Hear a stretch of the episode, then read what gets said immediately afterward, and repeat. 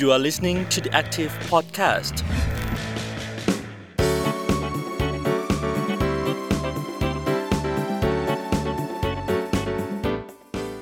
สวัสดีค่ะ ต้อนรับคุณผู้ฟังเข้าสู่ช่วงของ The Active Podcast นะคะ สัปดาห์นี้พบกับดิฉันเอิญอรวรรณสุขโขค่ะ คุณผู้ฟังคะอยากจะให้คุณผู้ฟังลองจินตนาการดูนะคะว่า ถ้าขยะในบ้านของเราไม่ได้ทิ้งสักประมาณ 1 อาทิตย์หรือ 1 เดือน คุณผู้ฟังคิดว่ามันจะเหม็นขนาดไหน แล้วถ้าขยะไม่ใช่ขยะธรรมดาที่เราใช้ในครัวเรือนทั่ว ๆ ไป แต่เป็นขยะที่เป็นพิษอยู่ในโรงงานอุตสาหกรรม คุณผู้ฟังลองจินตนาการดูซิว่ากลิ่นมันจะรุนแรงแค่ไหน แล้วสารเหล่านี้จะมีผลกับเราหรือไม่ นี่คือเรื่องราวทั้งหมดที่เอิญจะชวนคุณผู้ฟังคุยกันวันนี้ค่ะ แต่ว่า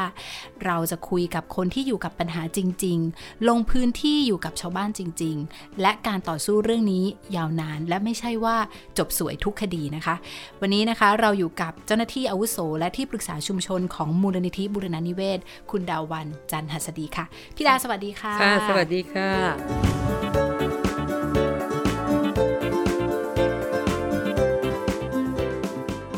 พี่ดาค่ะ ต้องบอกว่าบางเคสเอินตามอยู่ถึง 3 ปีค่ะเรื่องนอกจากจะไม่กระเตื้องแล้ว ปัญหาก็ยังอยู่จนถึงทุกวันนี้ สถานการณ์การลักลอบทิ้งกากของเสียจากโรงงานที่เรายึดติดกันว่านี่คือการรีไซเคิลค่ะเป็นเรื่องที่เราปลูกฝังกันมานานว่ารีไซเคิลมันดีมันดีมันดีแต่คำว่ารีไซเคิลกำลังทำร้ายชาวบ้านที่มีบ้านอยู่ติดกับโรงงานอุตสาหกรรม ใช่ค่ะ ประเด็นคือว่าจริงๆอะค่ะพอถ้าเราพูดว่าคำว่ารีไซเคิลดีนะคะ ถามว่าดีจริงไหมด้วยนะคะ เพราะว่าถ้ารีไซเคิลดีเนี่ยในในประเทศทั่วโลกเขาควรจะรีไซเคิลในประเทศของเขา ไม่ควรนำมารีไซเคิลในประเทศอื่นนะคะค่ะแล้วก็อย่างกรณีการลักลอบทิ้งกากของเสียนะคะเราต้องใช้คำว่ากากของเสียอุตสาหกรรมนะคะค่ะการลักลอบทิ้งเนี่ยเวลาเอากากของเสียเนี่ยค่ะไปกำจัดด้วยวิธีการวิธีการที่ถูกต้องเนี่ยมันมีต้นทุนสูง แต่ว่าในขณะเดียวกันธุรกิจการรีไซเคิลหรือว่าการจัดการกากของเสียเนี่ยใช้วิธีการดั้มราคากัน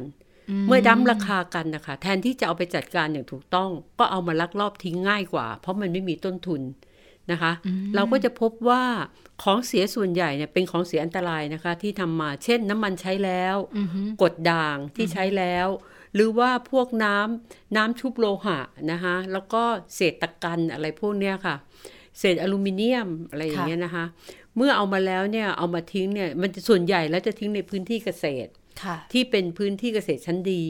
แต่อยู่ลึกเข้าไปเงี้ยค่ะเช่นค่ะขุดบ่อเอาหน้าดินไปขาย เสร็จแล้วก็เอ้ยมีบ่อแล้วนี่นะก็เอาของเหล่านี้มานะคะ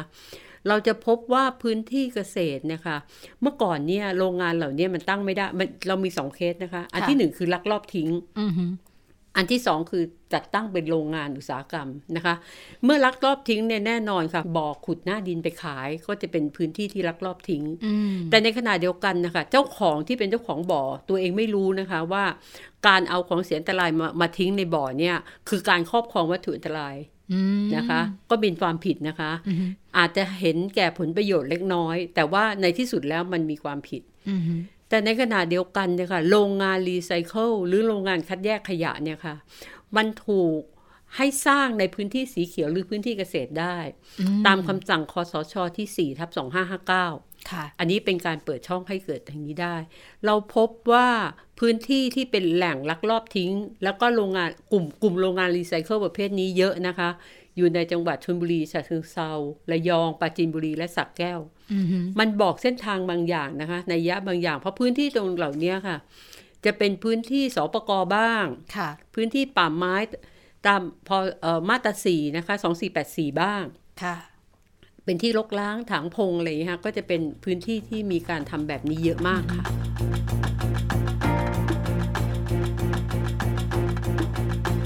คือโรงงานรีไซเคิลเนี่ยโอเคเขาก็จะมีของหลายอย่างที่จะเอาเข้าไปรีไซเคิลนะนะคะไม่ว่าจะเป็นเศษพลาสติกพวกน้ำมันที่ใช้แล้วอะไรแบบเนี้ยแต่ว่าเอ๊ะเวลาที่พอมันเหลือจากกระบวนการที่เราผลิตเนี่ยเขาก็จะเรียกว่ากากของเสียใช่ไหมคะก็จะมีทั้งที่มันเป็นอันตรายไม่อันตราย แต่ที่มันเป็นปัญหาอยู่บ้านเราก็คืออันตรายที่มันลักลอบทิ้งหนูถามพี่ดาอย่างนี้ว่า แล้วระบบติดตามบ้านเราไม่มีเหรอ การที่เขาจะเอาของเสียออกจากโรงงาน ไปยังที่กำจัดที่ถูกต้องเนี่ย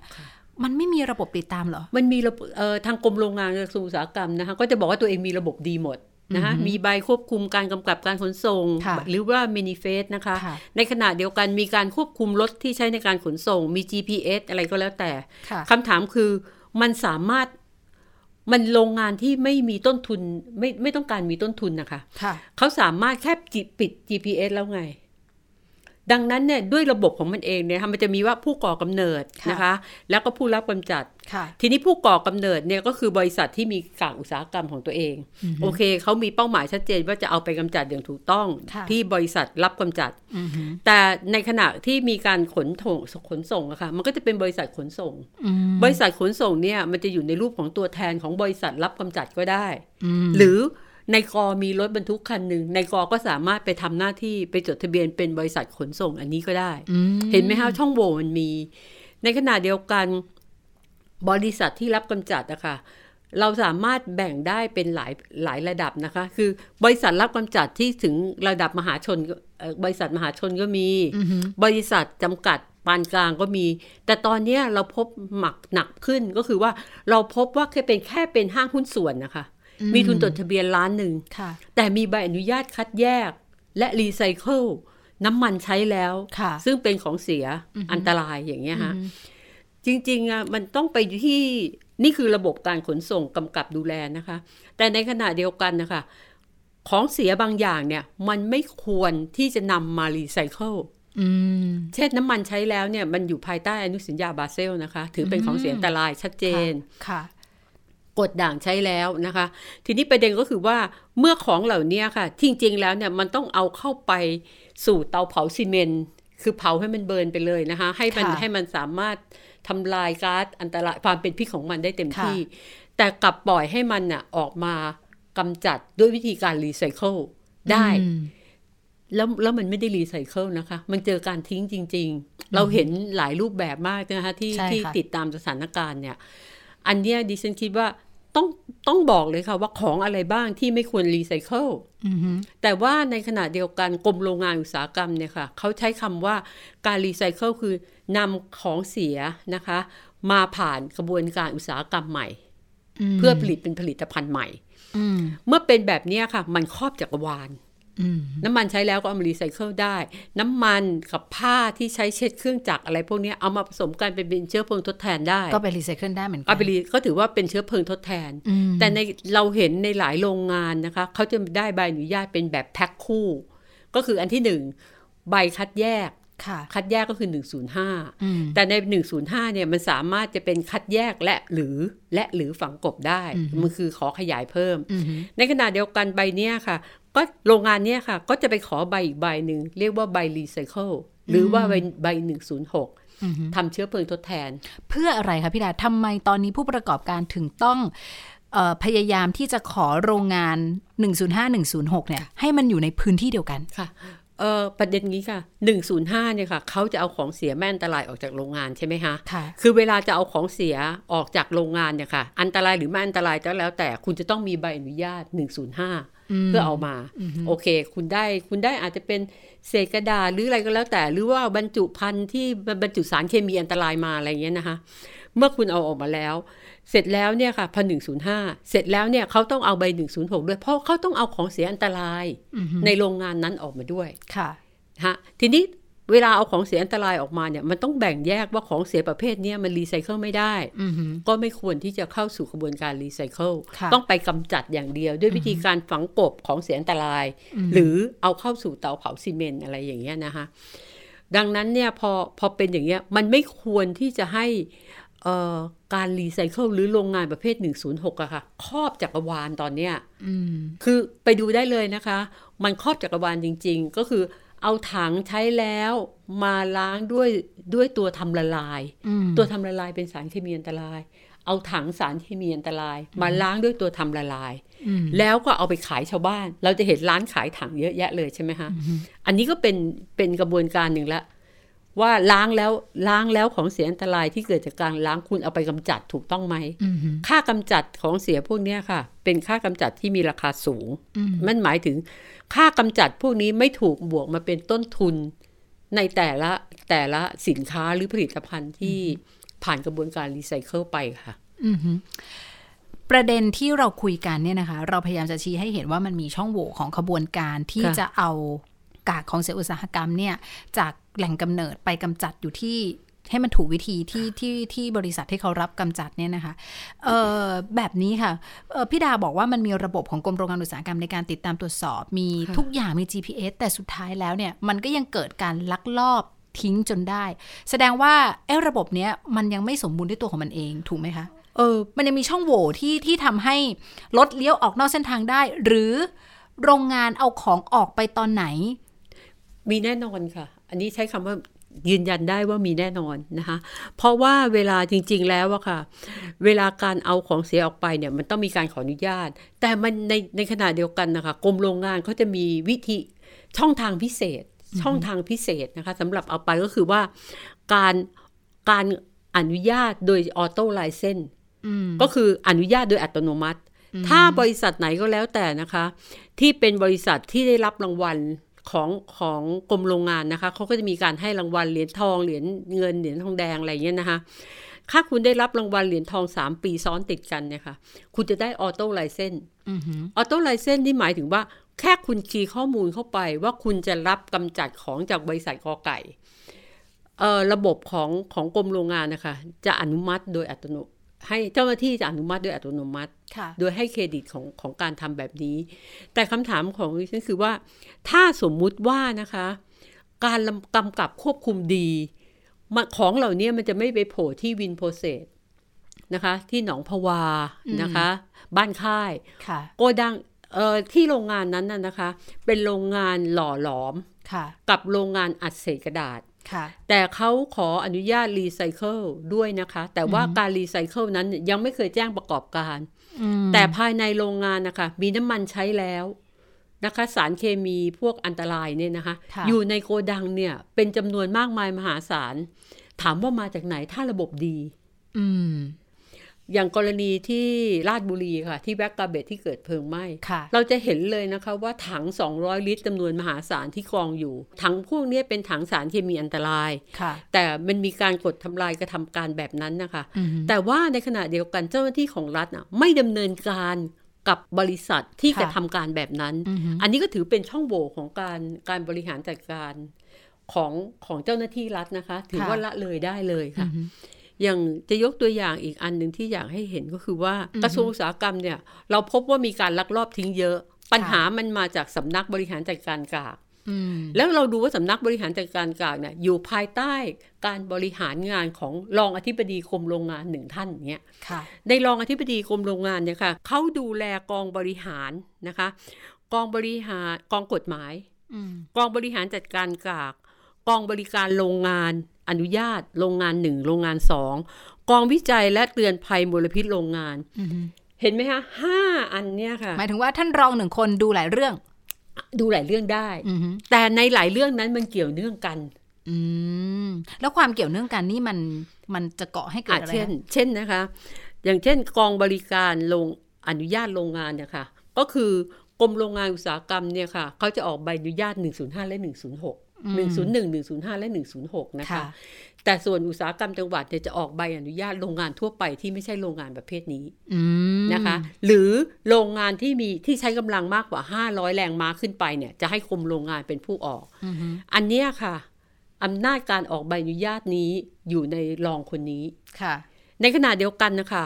รองรองคนนี้ก็รับผิดชอบกองกฎหมายทั้งหมดอือหือ จะดำเนินคดีหรือว่าจะจะดำเนินการกับโรงงานไหนที่ไม่ได้มาตรฐานไม่ดีปฏิบัติไม่ดี กองกฎหมายเป็นคนดำเนินการนะคะค่ะในขณะเดียวกันกองบริหารจัดการกากอุตสาหกรรมเนี่ยก็เป็นผู้อนุญาตว่าโอเคกากอุตสาหกรรมของคุณจะส่งไปกำจัดที่บริษัทไหนนะคะ ก็สำนักบริหารจัดการกากเป็นคนอนุญาต และในขณะเดียวกันนะคะ กองวิจัยและเตือนภัยมลพิษโรงงานเนี่ยก็จะเป็นหน้าที่ไปเก็บตัวอย่างมา เห็นไหมครับทุกอย่างที่มันในมันอยู่ในมือของคนคนเดียวอือหือดิฉันคิดว่ามันไม่เหมาะมั้งอืมดิฉันถามว่าคนทั่วไปในประเทศไทยมีสิทธิ์ตั้งคำถามนี้ไหม มีค่ะสิทธิ์นะคะ และอีกอย่างหนึ่งนะคะ คนทั่วไปอาจจะรู้สึกว่า เรื่องนี้เป็นเรื่องไกลตัวค่ะสมมุติว่าดิฉันบ้านดิฉันอยู่ในเมืองค่ะนะคะก็ไม่รู้ไม่คิดหรอกว่าอยู่ดีๆ จะมีโรงงานประเภทนี้ไปตั้งแถวบ้านค่ะหรือว่ามีใครลักลอบไปทิ้ง นึกภาพนะคะ ถ้าข้างบ้านตัวเองมีที่ว่างๆ แล้วอยู่ดีๆ เนี่ย มีการสร้างโรงเรือนขึ้นมา ค่ะ แล้วมีการรีไซเคิลหลอมพลาสติกแล้วกันค่ะ ค่ะอืมกลิ่นมาเลยหลอดพใช่ลาสติก เห็นไหมคะค่ะหลอมพลาสติก หรือว่าเขารีไซเคิลน้ำมัน เพราะว่าโรงงานเหล่านี้ค่ะ มันสามารถตั้งในพื้นที่ไหนก็ได้อืมวันดีตามคำสั่งคืนดีคอสชที่สี่ทับใช่ห้าเก้าวันดีคืนดีอะคุณพบแบบนั้นอะ คุณจะเข้าใจเลยนะคะ ว่าชาวบ้านอะ ที่มีพื้นที่เกษตรเนี่ยเขาเดือดร้อนยังไง อีกอันหนึงอยากจะให้เห็นว่ามีนะคะชาวบ้านที่หนองพะวาค่ะค่ะเขามีสวนยางของเขานะคะ ประมาณ 30 30ฝ่าไร่สวนยางเหล่าเนี้ยถึงเวลากรีดยางแล้ว ได้ผลผลิตแล้ววันหนึ่งประมาณสักสองสองพันสามพันบาทต่อวันนะคะค่ะ สวนยางเหล่านั้นต้นยางยืนต้นตายหมดเลยค่ะอืม แล้วที่ตรงนั้นเนี่ยนะคะ เป็นที่ที่เสียมีค่าความเป็นกรดสูงนะคะ ไม่สามารถปลูกอะไรได้คำถามที่ฉันคือว่าเขาเสียใจไหม ถ้าเป็นคุณคุณเสียใจไหมอือหือเขาบอกอยู่กว่าจะคำลงทุนได้กว่าจะโตเนาะใช่อย่าง ใช่ ที่สำคัญคืออะไรรู้ไหมคะเขาบอกว่าเขาได้รับมรดกนี้มาจากพ่อแม่เขาอืมเขามีหน้าที่ที่จะต้องส่งทอดมรดกเนี้ยที่ปลอดภัยนะคะ ที่ดินที่ปลอดภัยให้ลูกเขาค่ะแต่มันมาเสียตอนนี้ค่ะอือหือ แล้วลูกเขาจะทำมาหากินอะไรค่ะประกอบอาชีพอะไรอันเนี้ยสำคัญค่ะค่ะ ประเด็นที่เอ่อพี่ดาพูดเมื่อสักครู่นี้นะคะ เกี่ยวกับเรื่องของอำนาจรองอธิบดี ในการที่มีการอนุญาตในหลาย ๆหลาย ๆ อันอยู่ในตัวของคนเดียวอำนาจอันนี้เนี่ยนะคะ ซึ่งมันสอดคล้องกับเอ่อข้อมูลที่เอิญเพิ่งไปลงพื้นที่มานะคะ ซึ่งเอ่ออนุกรรมาธิการเนี่ยนะคะ เกี่ยวกับเรื่องของการบริหารจัดการขยะ เเขาก็ลงพื้นที่มาเหมือนกันนะคะ แล้วก็ได้สรุปได้ข้อมูลเนี่ยมาคล้ายๆกัน แล้วก็ชี้ให้เห็นว่าอำนาจหน้าที่ในเรื่องของกฎหมาย อำนาจหน้าที่ของหน่วยงานภาครัฐเนี่ยมีการซ้อนทับกันอยู่จริง ๆ เดี๋ยวเราลองไปฟังนะคะ ข้อมูลชุดนี้จากการลงพื้นที่ของอนุกรรมาธิการค่ะ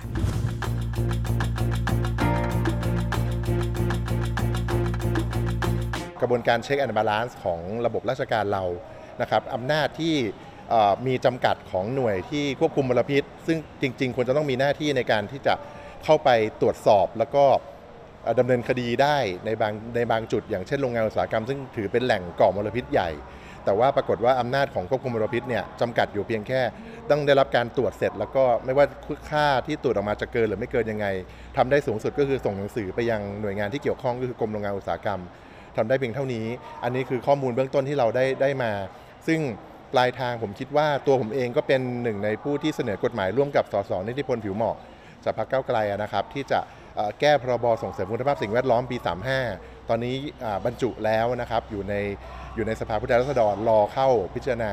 ซึ่งมาตรฐานทางอุตสาหกรรมอาจจะต้องสูงกว่านี้ที่จะต้องดีกว่านี้ เพื่อเพื่อตอบรับในสิ่งที่รัฐบาลประเทศไทยให้สัญญากับ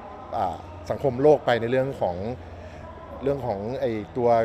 คาร์บอนเครดิตหรืออะไรก็ตามนะครับในในการประชุมขอบ 26 ซึ่งอุตสาหกรรมเป็นโจทย์ใหญ่ที่จะต้องแก้ เพราะว่าเรายังคง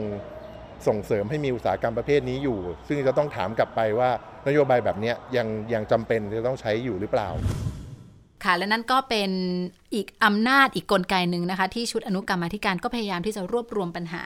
ที่พี่ดาบอกแหละว่าชาวบ้านเจอปัญหาซ้ำซาก เจอวนๆเวียนๆหลายเรื่อง 10 กว่าปี ยังไม่สามารถที่จะแก้ได้ ถ้ามีการผลักดันในเชิงของเจตจำนงทางการเมืองทำควบคู่กันไปก็ดี ในมุมของภาคประชาชนพี่ดาเอง ลงพื้นที่หลายครั้งหลายเคสหลายปัญหา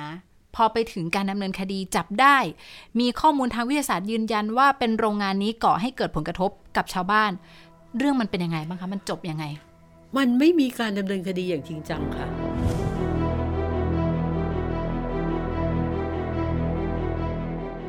เช่นนะคะ เมื่อไปเมื่อไปตรวจพบแล้วค่ะเอาง่ายๆคำสั่งง่าย ๆ เลยค่ะ ยกเลิกใบอนุญาตประกอบกิจการโรงงานเหล่านั้นน่ะอือหือก็ยังถ้าผิดไม่ก็ปิดเคยก็ปิดอะเขาได้ไหมจริง ๆ แล้วได้ค่ะ เพราะว่ามันมีคำสั่ง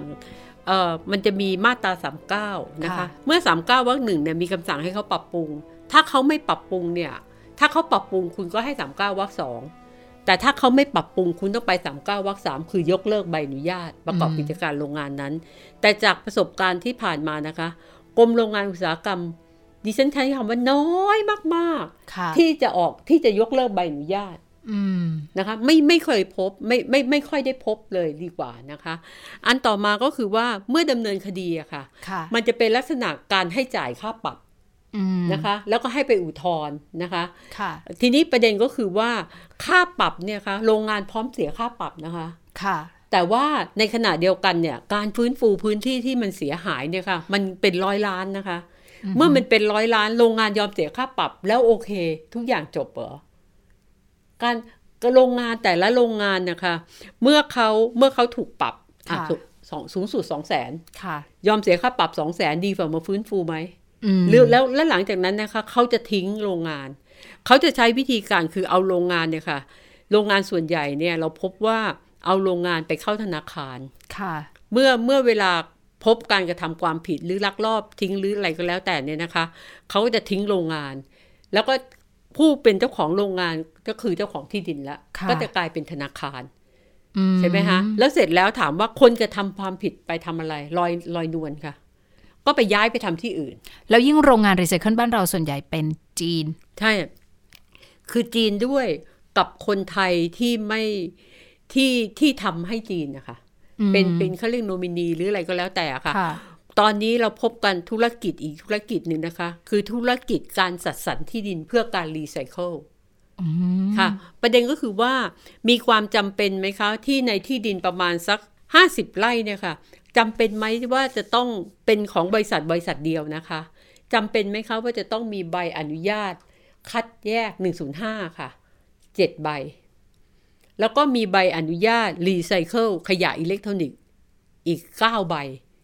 หมายถึงว่าในที่ 50 ไร่เนี่ยเขาสามารถขออะไรไว้แบบนี้ได้เลยเหรอคะ ได้ค่ะ กฎหมายบ้านเรานี่คือเอื้อขนาดนั้นเลยเหรได้อค่ะ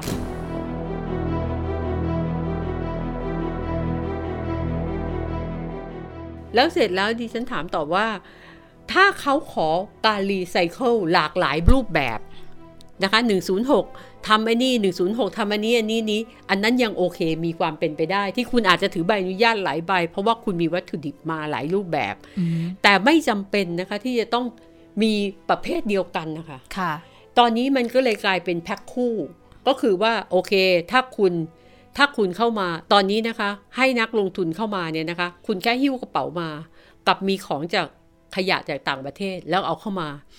คุณสามารถเช่าโรงงานได้ละ สองโรงอืมโรงงานคัดแยกด้วยใช่ไหมคะ โรงงานรีไซเคิลด้วย เช่าโรงงาน เช่าเสร็จคุณก็รีไซเคิลเสร็จแล้วคุณเอาของมีค่าค่ะ กลับไปขายแล้วก็หิ้วกระเป๋ากลับ กากของเสีย กากของเสียทิ้งไว้ที่บ้านเรากรมโรงงานกระทรวงอุตสาหกรรมไม่เข้าใจเหรอ แล้วในขณะเดียวกันหน่วยงานรัฐอะค่ะ ปปช DSI ทำอะไรฮะคุณไม่ไม่มาตรวจสอบว่าทำไมต้องมีการออกใบอนุญาตขณะอย่างนี้ แล้วคนที่ออกใบอนุญาตปีเดียวกันทั้งหมดเลยอย่างเงี้ยฮะดิฉันคิดว่าอันนี้คือที่น่าสนใจ เพราะว่าพรบโรงงานปี 2562เนี่ยค่ะค่ะมันเปิดช่องอืมให้สามารถโรงงานเนี่ยนะให้เช่าก็ได้ค่ะเช่าซื้อก็ได้ค่ะซื้อขายเป็นมือได้อืม พอพี่ดาพูดถึงกรณีที่ดินที่จัดสรรเอาไว้สำหรับธุรกิจประเภทนี้นะคะ เอิญเพิ่งลงพื้นที่ที่อำเภอพนมสารคามจังหวัดฉะเชิงเซาซึ่งพื้นที่ตรงนี้เนี่ยเป็นที่ดินของเอกชนรายหนึ่งแล้วเขาเนี่ยก็บอกว่ามีคนมาขอเช่า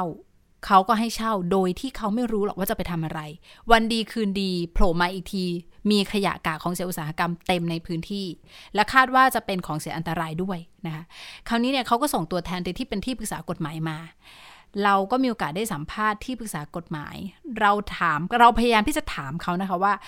เจ้าของที่ดินที่ให้เช่าเนี่ย รู้ไหมว่าเขาทำธุรกิจอะไร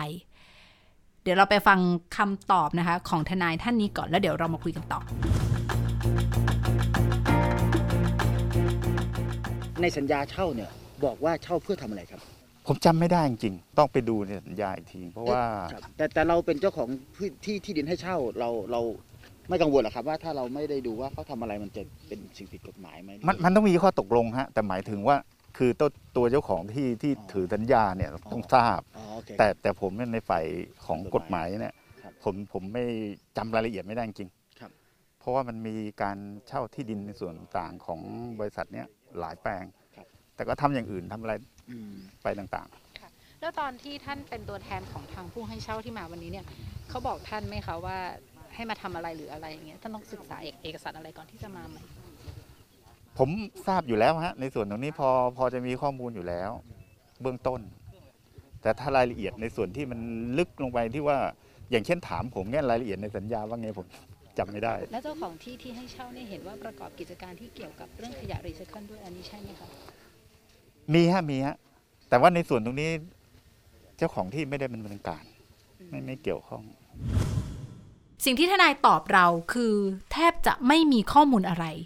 ที่จะบอกได้ว่าใครเป็นผู้กระทำความผิด แต่อย่างที่บอกใช่ไหมคะว่าเจ้าของที่ดินเนี่ยถ้ามีของเสียอันตรายอยู่ในพื้นที่เขาถือว่าเขามีความผิดใช่ไหมคะพี่ดาใช่ถือว่าครอบครองของเสียอันตรายแล้วใช่ถูกไหมคะ หรือว่าก็จะต้องมีการพิสูจน์ให้ได้ว่าคนที่มาเช่าเป็นใคร แต่ประเด็นที่น่าสนใจอยู่ตรงนี้ค่ะพี่ดา เจ้าของที่ดินที่ให้เช่า ทำธุรกิจเกี่ยวกับรีไซเคิลเหมือนกันใช่อันนี้เรายังไม่ได้ชี้ถูกชี้ผิดนะคะว่าเขามีส่วนรู้เห็นหรือเปล่า แต่เรากำลังชี้ให้เห็นว่ามันมีธุรกิจแบบนี้มันมีขบวนการแบบนี้เหมือนที่พี่ดาเล่าให้ฟัง ว่ามันเป็นแบบนี้และจนถึงวันนี้ เอิญก็เช็คข้อมูลกับคนในพื้นที่อีกนะคะ ว่าจนถึงวันนี้เนี่ย คดีเนี่ยมันไปถึงไหน มันคืบหน้าถึงไหน มันเหมือนที่พี่ดาวว่าค่ะพอมันไปเป็นคดีแล้วเนี่ย มันหนึ่งมันใช้เวลาในการต่อสู้นานสองเรื่องมันเงียบ ใช่ประเด็นประเด็นอีกอันที่อยากให้เห็นนะคะ ในหลายพื้นที่มากนะคะ ที่เราพบว่ามีการลักลอบทิ้งค่ะนะคะ เราพบว่ามีการลักลอบทิ้ง เช่นที่ดีลังค่ะนะคะเราพบว่าเป็นเป็นเป็นการลักลอบทิ้งนะคะค่ะแต่พอพอเวลากรมโรงงานเข้าไปอะค่ะกรมโรงงานบอกว่าเนี่ยเป็นโรงงานประกอบกิจการโรงงานโดยไม่รับอนุญาตค่ะเพราะมีแมคโครอยู่คันหนึ่ง ซึ่งซึ่งซึ่งสำหรับดิฉันดิฉันรับไม่ได้นะคะ การมีแมคโครหนึ่งคันกับเครื่องจักรนี่มันคนละเรื่องกันนะ แต่ทีนี้ประเด็นของพี่คือว่า เวลาที่มันถูกบอกว่ามันเป็นโรงงานแล้วเนี่ยค่ะอำนาจเบ็ดเสร็จเนี่ยมันไปอยู่ในมือของกรมโรงงาน มันกลายเป็นว่ามันกลายเป็นแดนสนธยาอีกนะ อีกรูปแบบหนึ่งนะคะพี่ดาท้อไหมเอาจริง ๆทำงานอยู่กับทุกข์ของชาวบ้านแบบนี้ แล้วก็เห็นหลายคดีว่า ว่าสุดท้ายแล้วเนี่ย การฟื้นฟูสิ่งแวดล้อมมันไม่ได้เกิดขึ้นจริง คือตอนแรกเลยนะคะ ที่เข้ามาทำงานที่มูลนิธิเนี่ยคำถามพี่คือว่าเอ้ยทำไมมันเยอะมากมันยุ่งมันมันทำไมปัญหามันเยอะสิบปีมาแล้วนะคะ แล้วก็เมื่อก่อนเนี่ยฮะยังไม่มีคนพูดถึงโรงงาน 105 106 ไม่มีใครพูดถึงเลยค่ะแต่เราสนใจประเด็นมากเลยว่า เอ๊ะ105 มันคัดแยกอะไรไซเคิลเนี่ยมันมันอะไรกันแน่อะไรเงี้ยฮะค่ะ พอเราณวันนี้นะคะณวันนี้มีคนพูดถึง 105 106 เยอะขึ้น และเข้าใจมันมากขึ้นเนี่ยถามว่าเราประสบความสำเร็จไหมเราถือว่าเราประสบความสำเร็จค่ะ ตอนนี้ไปถามชาวบ้านชาวบ้านเข้าใจนะคะว่า 105 106 คืออะไรละค่ะใช่ไหมคะแต่ในขณะเดียวกันนะคะปัญหามันเยอะขึ้นค่ะ ปัญหามันเยอะขึ้นแต่สำหรับดิฉันดิฉันคิดว่า ดิฉันเรียกร้องให้รัฐมนตรีอะค่ะที่รับผิดชอบเกี่ยวกับการ ออกใบอนุญาตค่ะของโรงงานประเภท 105 106ค่ะอย่างเงี้ยฮะออกมาแสดงรับความรับผิดชอบ เพราะว่าจะไม่มีการขนของกากอุตสาหกรรมอันตรายออกจากโรงงานอื่นค่ะเพื่อไปเพื่อออกมานอกโรงงานแล้วเอามาทิ้งอย่างนี้ได้ ถ้ามีการกำกับดูแลระบบอย่างดีค่ะดิฉันคิดว่าอันนี้สำคัญแล้วก็ดิฉันไม่เห็นบทบาทของของรัฐมนตรีว่าการกระทรวงนะคะ ไม่เห็นบทบาทของ อธิบดีกรมโรงงานอืมนะคะ ที่เห็นให้สัมภาษณ์ก็คือรองอธิบดีกรมโรงงาน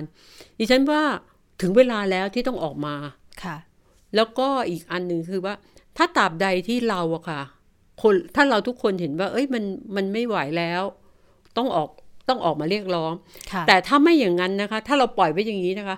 เราจะเราจะส่งต่อแผ่นดินที่ปนเปื้อนนะคะ ให้กับลูกหลานเรา ซึ่งอันเนี้ยพี่คงยอมไม่ได้